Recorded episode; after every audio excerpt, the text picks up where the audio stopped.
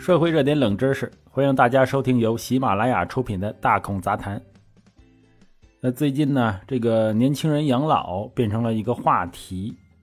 大孔今天呢，就啊跟大家随便聊聊啊，也是因为大孔也是一个半年轻人吧啊，所以呢，对这个方面还是有一些心得的。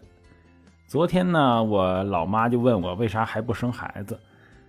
我确实对生孩子没有太大的欲望啊。其实很多东北人也是这种想法啊，他们就生一个就差不多了，也没有太大欲望。所以东北人除了呃人口外流之外呀，不想生孩子也是导致人口减少的一个原因啊。而且大家可以查一下，东北是全国呀男女比例最平衡的地方，局部地区甚至都出现了女多男少的情况。啊，因为确实重男轻女的观念也比较轻，而且计划生育当时啊，当年实行的也比较严格。在我小的时候，父母对我寄予了很多期望啊，因为呃我是农村家庭嘛，有一些历史和社会的原因，导致我父亲呢也没能够读多少书啊，所以就寄希望于我呀，将来考大学呀，有出息，然后跨越阶层吧，各种吧，但。那时候是刚刚改革开放，大学生还很少，教育也相对公平。确实，考上大学可以改变一个家庭的命运吧。但等我慢慢长大，真的考上大学的时候，大学生已经啊如蚂蚁一般遍地都是了。今天呢，阶层更加固化了，行业也被垄断，创业已经不是一个好选择了。二十多万报考公务员的人，就是一个侧面的证明。作为一个新城市人口。我是到了三十二岁吧，才贷款买了第一套房子的。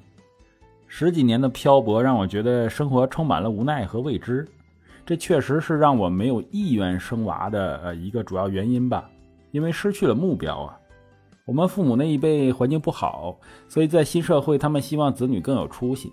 但是如今社会发展进入了一个平稳的阶段，我们的子女跟我们接受的教育和得到的机会呀，呃应该差不多。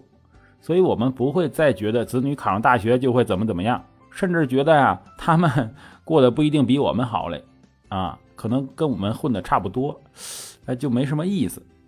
其实，如果我生活安逸，未曾离家，那可能我都有二胎了啊，啊，事情就是这样。对于明天呢，我其实并没有太大的期望啊，可能很多年轻人跟我一样，就是一个普通的上班族。除非中彩票啊啊，不然会继续上班，起码二十年。每天呢早起晚归，生活可能没什么太大变化，就好像一眼就望到头了。所以我很热衷我的业余爱好啊，比如演播呀、做节目。完了，很多事情啊，你从三十岁开始做，做二十年，恐怕真的可以给你提供一些养老保障。难道要指望自己的孩子养活自己吗？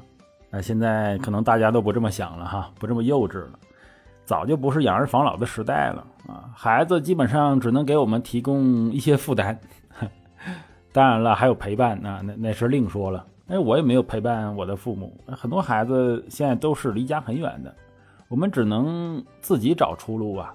这应该是年轻人开始计划养老的根本原因。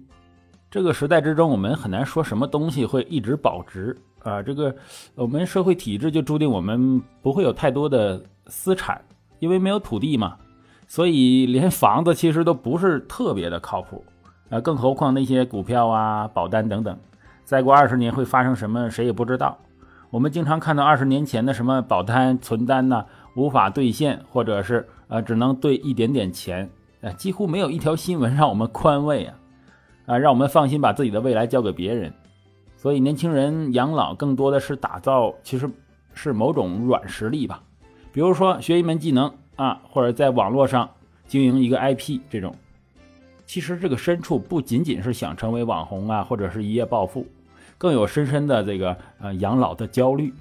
当然了，考公务员进体制是一个非常好的选择，只要你耐得住寂寞啊，扛得住平凡，压得了你心中的梦想冲动啊，就可以熬到退休。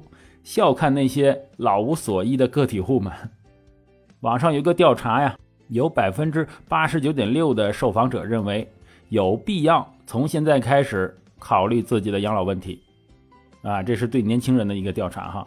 要过上幸福的老年生活呀，有百分之五十九点八的受访年轻人选择靠自己，有百分之五十点一的选择靠配偶，百分之四十二点一的选择靠子女，选择靠单位的只有百分之十六点八。哎，这也正常，毕竟这个体制内人员占总人口比重也不大，体制外的说靠单位也不实际。虽然那些大厂啊很难倒闭，待遇也不错，但是三十五岁的失业焦虑让大家不敢妄想可以在大厂一直干到退休，因为很多招聘呢都是限制三十五岁以下的嘛，对吧？这可能是我们非常大的一个焦虑，就是三十五岁之后要攒足这个资本。啊，三十五岁之后要想想创业的事情，就算不创业也要去理财，不然你就会担心哪天呢被企业扫地出门，或者累倒在工位上。按理说，这个三十五岁不是一个很老的年纪，而正是经验丰富、精力充沛的时期。但啊，从毕业就进企业，一直干到三四十五岁的人呢，工资大多都比较高了。企业如果想减负的话，必然会从这些人先开刀。这阵子地产行业危机啊，哎，我的很多甲方领导都被扫地出门了。开除一些中层领导呢，可以顶上开除很多很多基层员工省下来的钱。开出一个中层，对于公司的管理其实影响不是很大。毕竟我们的领导啊，做的越大，手上的事情其实越少，更多的是发挥他们的判断力来。决定啊，很多事情是否这样做，看我们国家排名靠前的企业就知道，都是地产呐、电商这些东西。其实对于中层的要求不是特别硬性的啊，基本上，呃，有几年的行业经验，然后带过团队就可以了。有业内人士就说呀，就算是那些写代码的部门，大多数也没有太高端的代码啊，基本上就是修修改改，换个马甲就是一个新产品。我们的科技公司很多时候不是靠科技。而而是靠时效啊，谁能最快的实现这个新产品的上线，谁就占了先机。所以科技公司要的是能加班的人啊，能快点干出来活的人，而不是你能创造啊有很多特别的经验的人啊。其实中年跳槽也是比较正常啊，比如那些我们玩的游戏的主创们啊，黑暗黑破坏神呐，啊魔兽世界的主创们，他们后来都跳槽或者自己创业了。或许人就是这样不甘吧。有冲劲的人呢，总想跳到更好的公司；图安逸的人呢，还经常要担心被扫地出门。进了体制呢，觉得自己一腔热血没地方挥洒，在私企的总感觉没有保障，被边缘化。所以呀，大孔开始养老了吗？